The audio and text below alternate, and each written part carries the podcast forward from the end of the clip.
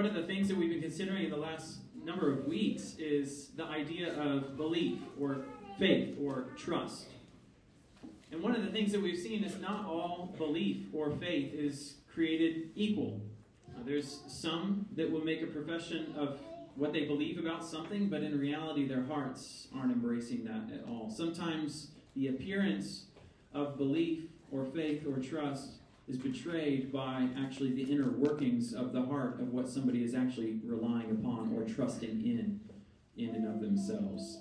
And Jesus is coming into a society where there has been a kind of a divorce between an outward profession of faith, of a belief in God, a belief in His law, a belief in His revelation through the covenant that He made with Moses, having the Old Testament to the Jews. There's been a divorce between what has been professed to be believed, but in reality, there has been this context of kind of building a wall around hearts that actually aren't believing it. There's an interest in Christ as he's performing miracles, he's working signs and doing all kinds of things. He's teaching with authority in a way that people had not seen.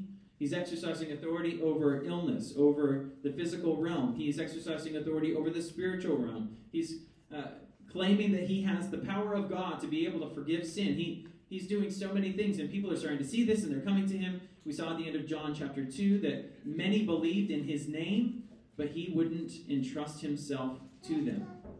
And then comes Nicodemus at night. And that's that's where we are. We are in John chapter 3. Nicodemus has come. So in John chapter 2, if you have your Bible, go ahead and open to John chapter 3. But here's a little bit of context. John chapter 2, verses 22 to 25 introduce the reality that there is a kind of faith or trust in Jesus, which Jesus doesn't then in turn entrust himself to, because it says there that he knows what is in man. Remember John chapter 2, verse 23. You can look back there really quickly. It says, Many trusted in his name, but Jesus on his part did not entrust himself to them because he knew all people. Jesus omnisciently knows the ontology of man. He knows the stuff that man is made of. He knows the deepest recesses and secrets of our heart more intimately than we do. He knows us exhaustively, inside and out.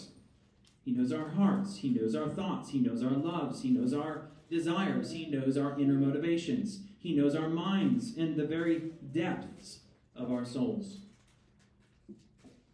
In Jesus' encounter, then, where we're at now, uh, in John chapter 3 with Nicodemus, you see there in verses 1 through 6 that he reveals a kind of faith, trust, belief in men that he entrusts himself to.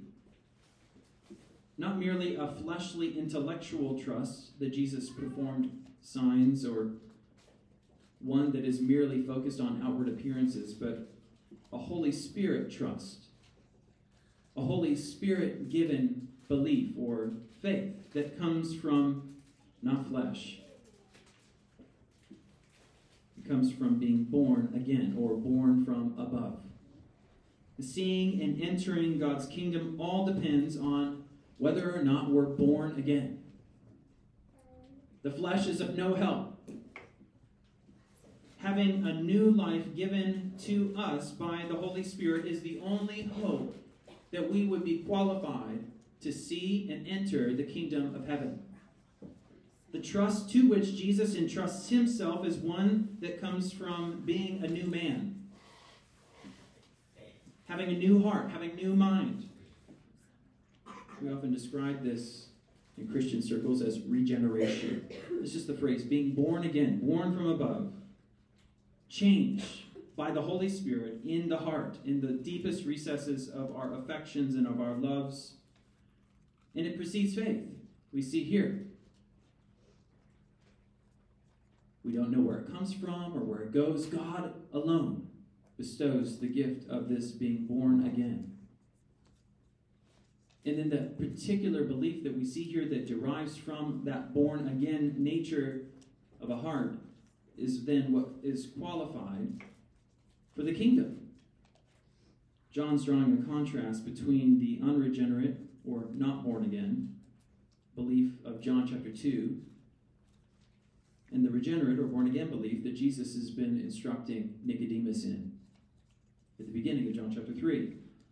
Look at verses 14 through 15 of chapter 3. Just as Moses lifted up the snake in the wilderness, so the Son of Man must be lifted up, that everyone who believes may have eternal life in him. The tip of the spear, as it were, for eternal life, for qualification to be in the kingdom of God without fear of condemnation and perishing eternally in the just wrath of God. The, the tip of the spear is the cross of Christ, that he would be lifted up, that even as the Israelites looked at the serpent raised up on the pole, so we look to Christ. And there we see that everyone who believes in him, with that born again belief that Jesus died for our sins, is qualified for eternal life. So our text this morning takes this conversation between Jesus and Nicodemus, and it seems that the apostle John here then is applying what we should learn from that here in verses 16 through 21. Look at chapter 3 of John, verse 16 and 21. This is what we're considering this morning.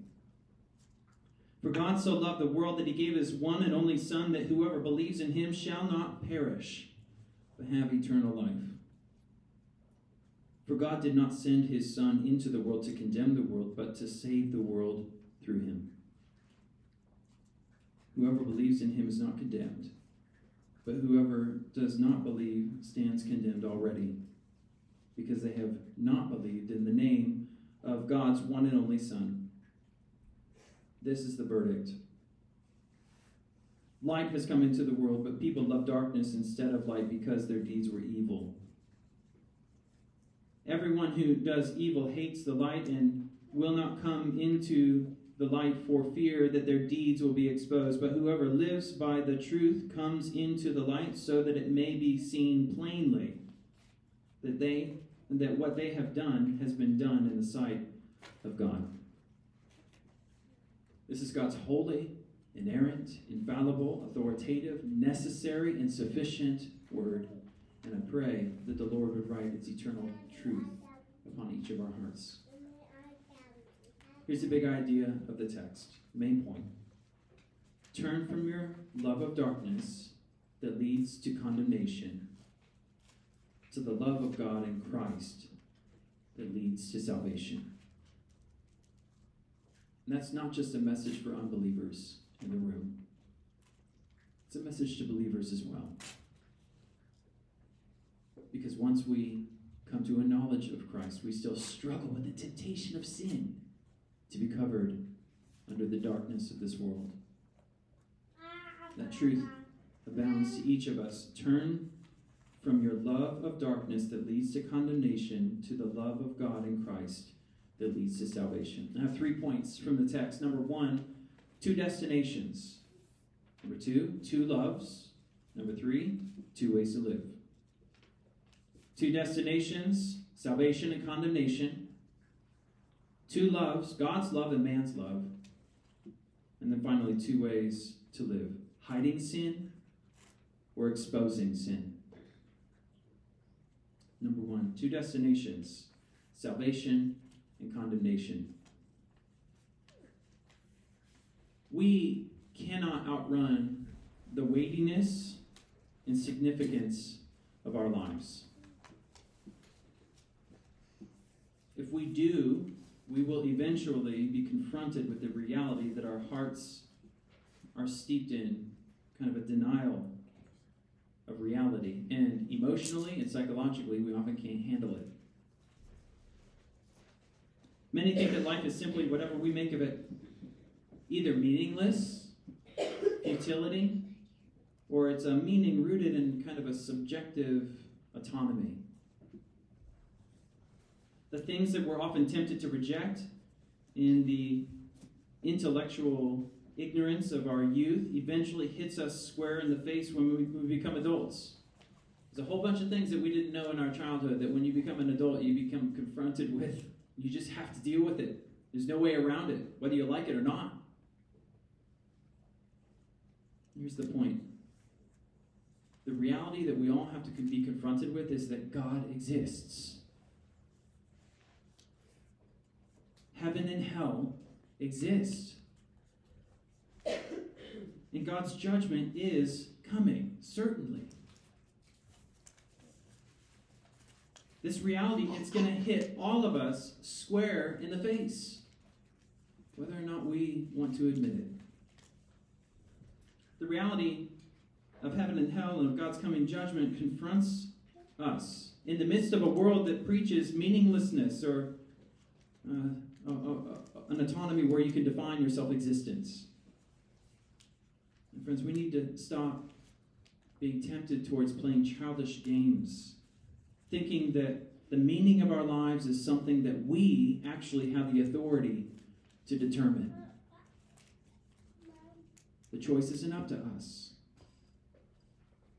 And when our imaginary world that we try to build fails to satisfy us, or when our subjective meaning that we have defined about who we are in our existence is exposed as a mirage, we often will fly into self harm and despair, or we'll double down in ignorance, sometimes violently, lashing out at those who would confront us with truth. As we try to dethrone God and put ourselves in his place. Jesus, though, he is the light of the truth of God that exposes the darkness of our temptations towards giving into these lies. The first truth that God confronts the darkness of man here in this text is the truth of condemnation. Look at verses 16 to 18 again. For God so loved the world that he gave his only one and only Son. In the Greek, it's only begotten, only begotten Son, that whoever believes in him shall not perish but have eternal life. For God did not send his Son into the world to condemn the world, but to save the world through him. Whoever believes in him is not condemned, but whoever does not believe stands condemned already, because they have not believed in the name of God's one and only Son. Verses 17 through 18 man's chief problem is condemnation from God. And man's chief need is salvation from God's just condemnation. This is the diagnosis of our soul's diseases, of our soul's sickness, and this is the only cure Jesus Christ. Jesus knew the hearts of men, and John is making it plain here that our hearts are evil. The idea that human hearts are a tabula rasa, the Latin phrase blank slate, it's a lie.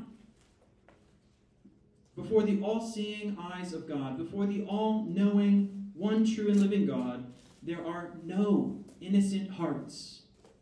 There are no innocent lives. From the sweetest child among us to the kindest grandmother. Friends, we all have a problem. We are all, in our sins, condemned already. An amazing thing about the human heart is that if you do some self examination long enough, your conscience will actually agree with this in the way that we condemn ourselves so often. It's not hard to do. If you put yourself in a place quietly in isolation someplace, you start thinking about your lives, you start thinking about how you've stewarded your responsibilities, when you start thinking about your relationships, the condemnation flows in like a river. We haven't done what we should have done, and we have done what we shouldn't. Right? And we, we numb the pain of this thought with busyness, with scrolling on social media, with work, relationships, hobbies, and on. We're really bad at taking time to examine the reality of the situation. Every man made solution to this condemnation leaves us empty and despairing. And deep down, we know that we deserve condemnation for our wrongs. We long for justice so often we long for justice of the wicked that are outside of us. But, friends, when we long for justice, it also teaches us that we ought to long for it against ourselves, for the wrongs that we have done. Jesus didn't come to give us a cheap fix that's the equivalent of putting a band aid on cancer. Jesus came to powerfully confront the depth of the condemnation that we deserve, that reaches to the deepest recesses of our hearts and the depravity of our sins. To the end that no sin would have the power to be able to condemn those who are in Christ in the face of God's just condemnation. Look at the description of the condemnation there in verse 16. The word there, perish. This simply means to be cut off and to die. And the contrast there, look at the contrast there. It's not perish, but eternal life. The description of perish here isn't described as eternal, but that's exactly what this is. Jesus describes the, the condemnation of sinners as perishing in Mark chapter 9, verse 43, as going to the unquenchable fire of hell. Isaiah chapter 66, verse 24, describes those who perish in hell as those whose worm shall not die. Second Thessalonians chapter 1 verse 9 plainly teaches that the condemnation is an eternal destruction. Jude chapter 1 verse 7 describes this as a punishment of eternal fire. God's condemnation of eternal perishing in hell, it's a terrifying truth. This is not the annihilationism that somehow, for those that are outside of Christ, lost in their sins, condemned under the judgment of God, just cease to exist. No, they go on to eternally perish in the just wrath of God in hell. These aren't games. Jesus didn't come to play games. He came to confront a real problem of condemnation with a real solution of salvation through him. Revelation chapter 14, verse 11 describes that the torments of this condemnation will be forever and ever, having no rest day or night. And the torments of hell are not merely spiritual, but they're also physical. Remember the way that Jesus described in Matthew chapter 10, verse 28 to not fear those who can kill the body here, but him who can destroy both body and soul in hell. It's not some kind of amorphous suffering of a spiritual nature alone, but it's physical, eternally. At the final resurrection, all will be raised with a glorified body. And those in Christ, the glorified body will be able to be in the presence of God without fear of condemnation, supping with the King of Kings and Lord of Lords in his eternal kingdom forever. Full fellowship, full invitation to his presence in the greatness of his glory and joy. But those that are outside of Christ will be raised with a glorified body unto eternal condemnation to bear up a physical condemnation and punishment in hell unto eternity. And friends, this is hard for sinners like us to hear.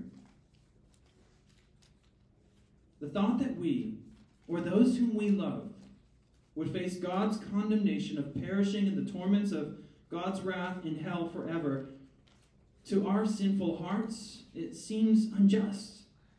It feels unfair, unloving, unmerciful. But, friends, this only exposes how blind our hearts are to the holiness of God and to the seriousness of our sins against Him.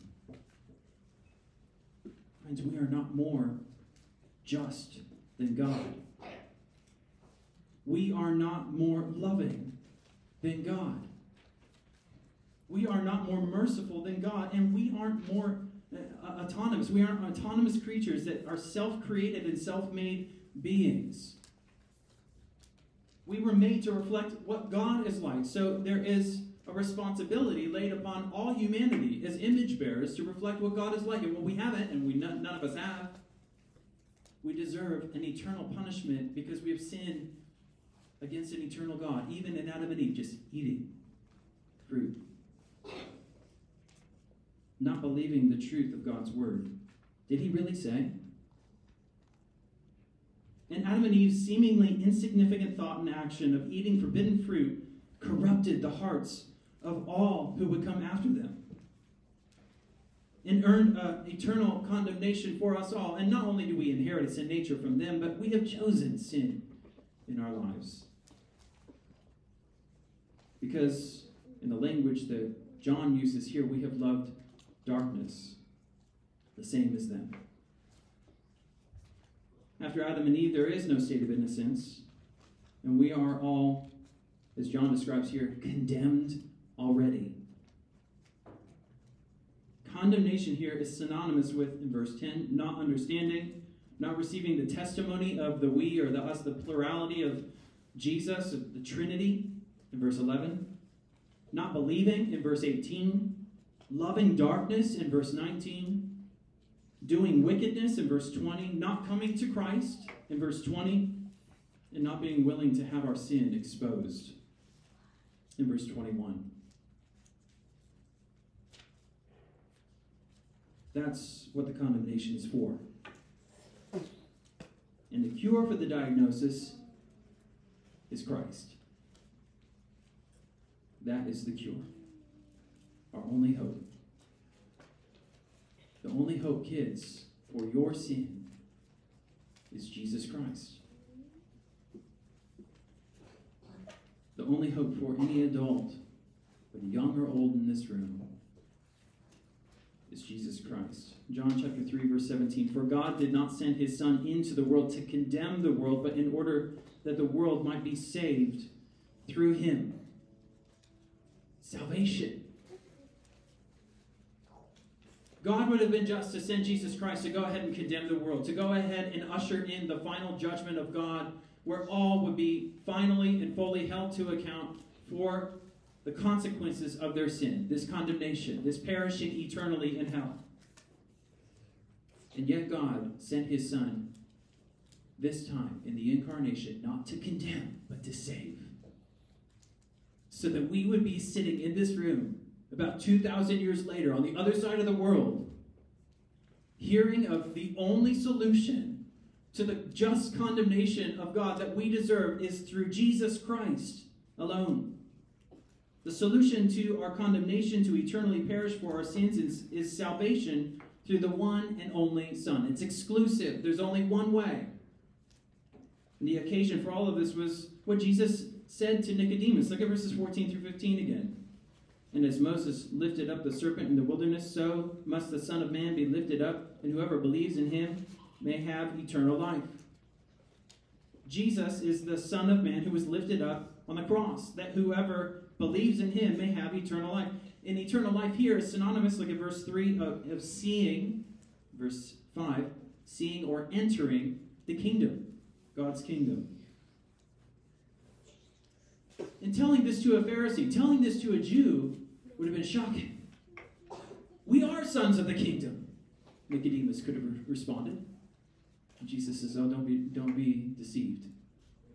The only entrance to the kingdom is through me, Jesus Christ. A saving trust in Christ, it's not just amazement at his signs and wonders, looking at the miracles and being thinking, wow.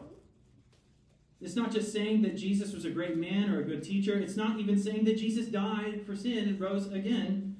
It's acknowledging that he died with a uniquely personal connection for my sins and the sins of all of those who would trust in him. We'll consider this a little bit more in a minute, but the difference between unregenerate and regenerate faith, not born again and born again faith in Christ, is the kind that actually trusts and believes in his life, death, and resurrection so confidently that they're willing to expose their sins, plainly acknowledging them in the sight of God. 2 Corinthians chapter 7 verses 10 through 11 describes this faith as a godly grief that leads to repentance, that leads to salvation. The Apostle Paul continues, it's an eagerness for forgiveness. It's an indignation at my sins. It's an agreement with God's anger and condemnation against my sins. It's an acknowledgement of a fear before God's just condemnation, a longing for salvation through Jesus Christ, a zeal to be killing my sin and a plain acknowledgement of the eternal punishment that sin deserves. Born again faith in Jesus Christ looks like being able to be confronted with our sin. When somebody tells me I'm, I'm a sinner, when Jesus would confront me, when I read through the Bible and he would confront me with my sin, I don't bristle at that. I don't fight back against that. I receive it because it's true because it shows me that I have no hope in myself. That he is the only way, truth, and the life. No one comes to the Father except through him. And the eternal condemnation of God that we deserve for our sins, we acknowledge that. We turn from that sin and trust in Jesus Christ. To the end that Jesus teaches later that we listen when a brother or sister tells us of our sin. By acknowledging our sin, trusting in Christ, even when it comes up and I'm unaware of it, and a brother or sister in the church comes and confronts me about it one to one, or maybe a couple along with them, maybe bring it to the church. A spirit given, born again nature receives that and repents. Regenerate faith welcomes correction. Born again trust in Christ looks like welcoming feedback that exposes the darkness where my sin loves to hide. Friends, I don't often do this well. God given trust, God given faith or belief looks like not being offended and lashing out in anger, gossip, blame shifting, slander campaigns when my sin is exposed. No. Regenerate, born again faith in Christ doesn't think that I am better than anybody else. No, it's the opposite. I think I'm worse than everybody else because I know my sin more intimately than I know yours. That's why I examine the log in my eye before I go to help a brother with, with his sin. And I know the condemnation that I deserve for my sin that I have committed against the one true living God. So I look to Christ and trust that his perishing upon the cross was sufficient to satisfy the perishing that I deserve for my sins. Regenerate belief in Christ is objective both in the truth that it's acknowledging these realities, these truths about who Jesus is, what he taught, and what he did, what he accomplished, but also it's objective in the truth of an actual changed life. I thought about this last week. Can anybody really change? The answer is yes. By the Holy Spirit of the one true and living God. Humbled by God's mercy and grace. Led to repentance because of God's kindness in Christ. And the salvation that he gives is eternal life here in this text. This doesn't mean that life in this world is easy if we have Christ, if we have forgiveness for our sins, if we have the gift of Christ as an expression of God's love for us. It doesn't mean that we won't face anything that's frightening. Oh, we will. We may be afraid of where our feet have to take us today as we put them on the ground when we get up in the morning. But no matter what we have to face, whether it's cancer, whether it's a high risk pregnancy, whether it's chronic pain, strained relationships, conflict at work, weariness of, of parenting, sorrow for children who have rejected Christ, persecution from this world, or even facing death itself. Friends, if we have salvation in Christ, if we have forgiveness for our sins through Jesus Christ, if we have escaped through Jesus of the eternal just condemnation of God, of perishing in hell, then we don't have to be afraid of these things that are frightening in this world. This is the only cure for our soul's diseases, the only thing that we can establish our feet upon as a firm foundation to face the trials and difficulties of life in a fallen and sinful world. Until we have God's Son, Jesus Christ, rest for our souls, be constantly fleeting. Heaven and hell aren't primarily about being in a physical place, but being in a right relationship to God, either the relationship of condemned or saved. Friends, repent of your sins, trust in Jesus Christ alone, and have your salvation in Him alone. Second point, my second two points are shorter than my first. But second point, two actions God's love and man's love. Look at the action of God in verse 16. For God so loved the world that he gave his only, one and only Son. And again, there in the Greek it's begotten, only begotten Son. It's the same language of the begotten Son of John chapter 1. Now look at verse 19, the action of man. Light has come into the world, but people loved darkness instead of light because their deeds were evil. My friends, God loved a sinful world, and people love evil deeds. That's the contrast. Two loves, two actions. And the love of God, the sacrifice of his one and only Son, and chief definition of love is sacrifice for a certain outcome, an action of an expression for the good of something else. And so men are dying after the things that they love in sin and darkness. And think about the powerful contrast in this passage. God's love for the world is expressed in giving one Savior. There's not multiple Saviors, there's one Savior.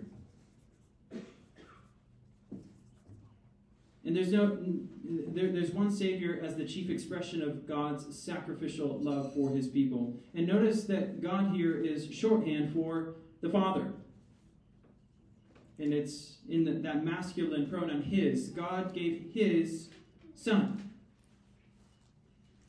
This passage should confront the wrong ways that we often think about God the Father.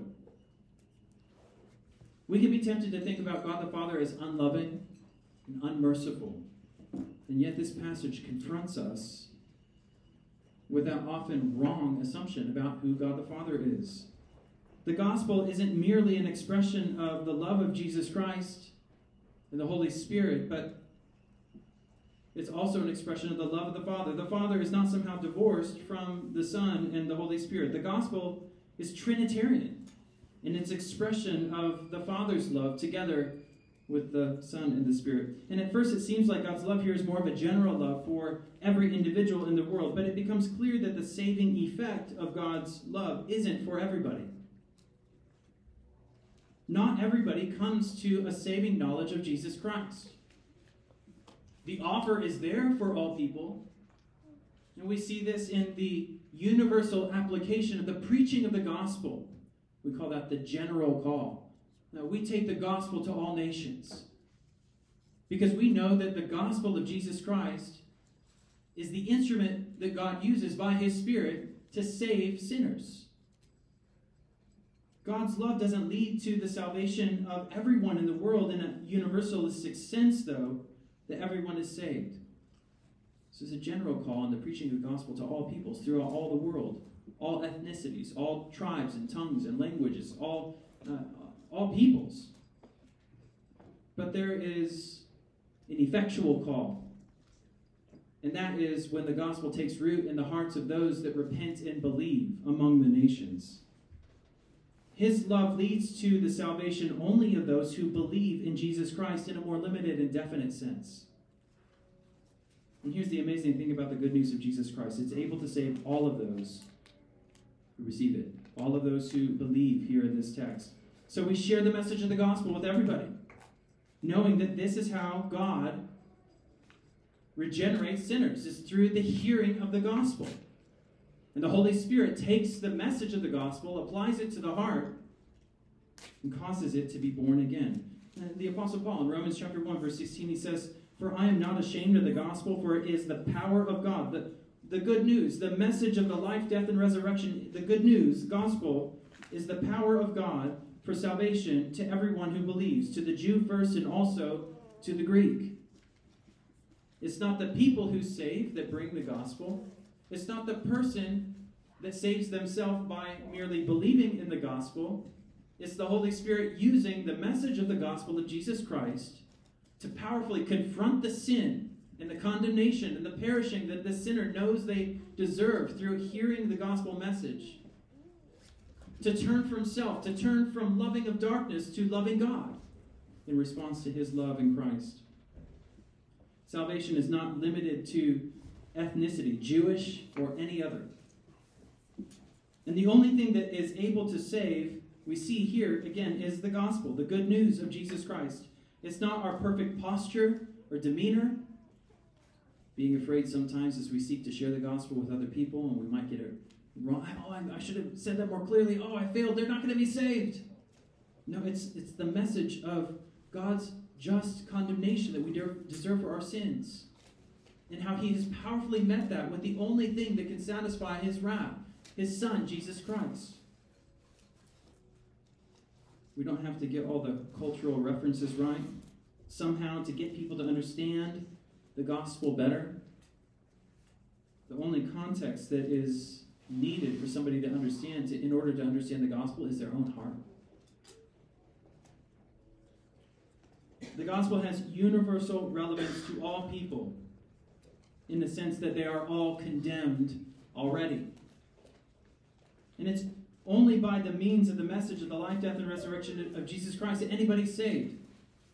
That's why even you see God's meticulous sovereignty described a little bit later in Romans chapter 9. But in the, the following chapter, listen to how he describes the necessity of the preaching of the gospel to all nations. Romans chapter 10, verses 11 through 15, it says, For the scripture says, Everyone who believes in him will not be put to shame. Praise God. For there is no distinction between Jew and Greek, for the same Lord is Lord of all, bestowing his riches on all who call on him. For everyone who calls on the name of the Lord will be saved. How then will they call on him in whom they have not believed? And how are they to believe in him of whom they have never heard? And how are they to hear without someone preaching? And how are they to preach unless they are sent? As it is written, How beautiful are the feet of those who preach good news. Friends, I know that many of you have shared the gospel with friends and loved ones that you know before, and you haven't seen the, the gospel taken by the Spirit and give new life to those whom you love. And I know that that at times has been a discouragement to us, and we'll think we'll be tempted to think, well, I, you know, sharing the gospel it, it, doesn't actually have the effect that I desire to see. So, and, and uh, I'm not seeing the fruit that I want to see, and so I'm just going to hold off. I'm not going to share the gospel as much as I as I used to in zeal. Friends, that's being deceived by Satan. Being deceived by our own sin. Jesus has said that the harvest is plentiful, but the workers are few. And this is one of the reasons why God has brought us together as a church to be equipped for the work of the ministry, both in edifying each other, building each other up in our faith in Christ, but then being equipped and to take the gospel out into our spheres of relationships your friends and the people that you engage with in your life, you may be the only person that knows Jesus Christ among that group. God has uniquely called you unto himself that you would experience and taste the beauty of salvation in Jesus Christ, the beauty of his effectual love to save you from your sins and his just condemnation for them. That you might be a mouthpiece of the beauty of the gospel to those that you know and love. And faithfulness doesn't look like seeing your desired outcome of them coming to faith, but God will save some of them. Don't grow weary in sharing the gospel, brothers and sisters, and even with those whom you've already shared with. Maybe they rejected, but friends, share again. Tell of the beauty of Jesus Christ again to those whom you know and love. This time of Christmas time, you're going to be around friends or family perhaps that you aren't always around. So take the opportunity to speak of the beauty of Jesus Christ. For God so loved the world that he gave his only Son, that whoever believes in him might have eternal life. You tee it up as, a, as an invitation. Come with me. Come with us to the kingdom through Christ. Jesus' final answer to Nicodemus in John chapter 3, verses 14 through 15, about looking to him as Israel looked to the serpent that was lifted up is telling us about how people are born again. Receiving Jesus as a loving gift from God, looking to Him as He was nailed to a cross and died for the sake of our sins, trusting in Him, trusting in His death upon the cross, grounding our lives by faith in Him, repenting of our love of darkness, coming into the light of His beloved Son. And Jesus made it plain to Nicodemus that unless he is born again, he can't see or enter the kingdom of God. Without a new heart, all is lost. Without a new mind transformed by the Holy Spirit of God, there is no hope. Without new affections and new love for God through Christ, the presence of God only means condemnation for me. But with a new heart, with a new mind, new affections, and, and love for God through Christ as a gift the gift of God's presence through his Son, Jesus Christ, as salvation. But if you're here this morning, you're not trusting in Jesus Christ, acknowledge your sins, confess it to Him. Talk with me, talk with somebody that you came with, a friend or a member of the church, about how you desire to have a hope, a certain salvation in Jesus Christ. We'd love to talk with you about the gospel. Kids in the room, if you want to have Christ as your Savior, talk with your parents or talk with me, talk with another member in the room about how you can be forgiven for your sins and receive this gift of God's love through Christ. Turn from your love of darkness and receive the love of God that alone is able to save. And then, in response to his love for us, we are enabled by his Spirit to love him back. We love because he first loved us in Jesus Christ. The third point is this there's two ways to live hiding in sin or exposing sin. Two destinations condemnation, salvation. Two actions God's love, man's love. Finally, two ways to live hiding sin or exposing it. The physical and spiritual approach of Nicodemus to Jesus under the cover of darkness led to a, a, a powerful encounter with the light of the glory of God in the face of Jesus Christ. In these final verses, we see a plain picture of what born again, regenerate, trust, faith, belief in God looks like. Look at verses 19 through 21. This is the verdict, the decision, the judgment. Light has come into the world, but people love darkness instead of light because their deeds were evil. Everyone who does evil hates the light and will not come into the light for fear that their deeds will be exposed. But whoever lives by the truth comes into the light, so that it may be seen plainly that what they have done has been done in the sight of God. It's helpful for us to have our sin exposed. Doesn't feel that way. We hate it. We want to look good in front of other people. And think about the self contradiction that that is, though. We think and we treasure so often in our lives the reputation or the that we have with other people or the opinion that other people have of us more than we treasure the opinion of God. But friends, when other human beings see us for what we truly are in our sins, it's helpful for us to remember that God sees everything. The Christian church should not be a place where you are embarrassed about sharing your sins with each other, exposing our sins to the light of Jesus Christ. Because we know that when our sin is exposed, it shows us plainly that we have nothing to contribute to our salvation. It shows us that our only hope is that somehow we would have forgiveness for our sins through Jesus Christ in the sight of God. What are the ways that the sight of men would exercise a more powerful influence and control over our lives than considering the sight of God that He knows everything about me? The difference between an unbelieving expression of belief and a born again expression of belief, trust, faith is that we see our sins. There's a sense in which a church and Christians aren't different from the world. We're sinners just like everybody else. We're not better than anybody else. The difference should be that we see our sin, we acknowledge it, and we hate it. The resplendent, glorious light of Jesus Christ shines upon the darkness of our hearts and of our lives, exposes our sin so that it can be dealt with. That's the whole point of the idea of church discipline, as well, as we've thought about a bunch in the life of a church, is that the sin would be brought to light so that it would be dealt with in the cross of Christ before the final judgment of God, and we would be cast into eternal, perishing condemnation and hell. It's not joyful when our sin is exposed. It can be painful, but it's beautiful in the sense that it drives us outside of hoping in ourselves and hoping in Jesus Christ. This is the posture not of a one time profession of faith at the beginning of becoming a Christian, but this is the posture of the entire Christian life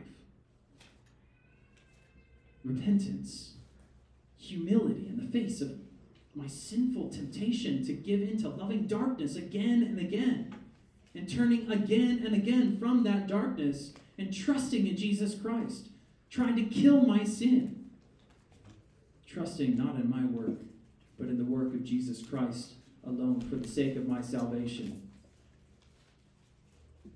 And think about this as well God loves you and me to the point he loves us enough to expose our sins. It's loving to confront people with truth. It's loving to confront people with the truth of their sin. And I'm not saying we do this in some type of vindictive, destructive way to tear everybody down in our life. No.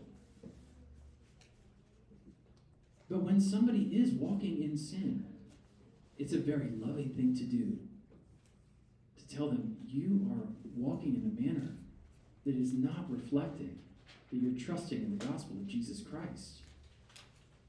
And I fear for your soul.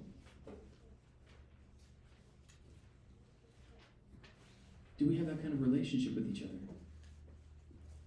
Pray that we would. Because that's what the love of God in Christ looks like to us. He loves us enough to expose our sin so that he could deal with it by nailing it to the cross in his son. There's two ways to live loving our sin so much that we just continually hide in darkness, or receiving the love of God and loving him because he first loved us in Christ so much that even though I'm a sinner, I love having it exposed because it drives me to my only Savior, Jesus Christ. He is glorious. He is beautiful to save a sinner like me and like you. Let's pray. Heavenly Father, we give you thanks that you love us enough to expose that not all not all belief is created equal. That there have been times when we have professed trust in you, but our hearts have been far from you.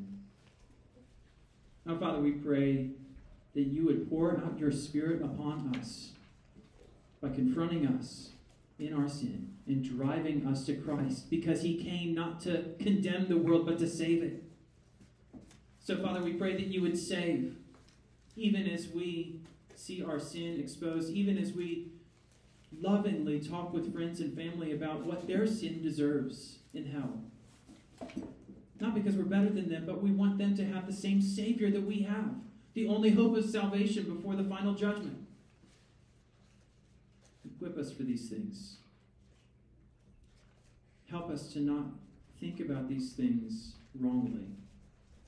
And we pray that you would build us up in our most holy faith in Christ. It's in Jesus' name that we pray. Amen.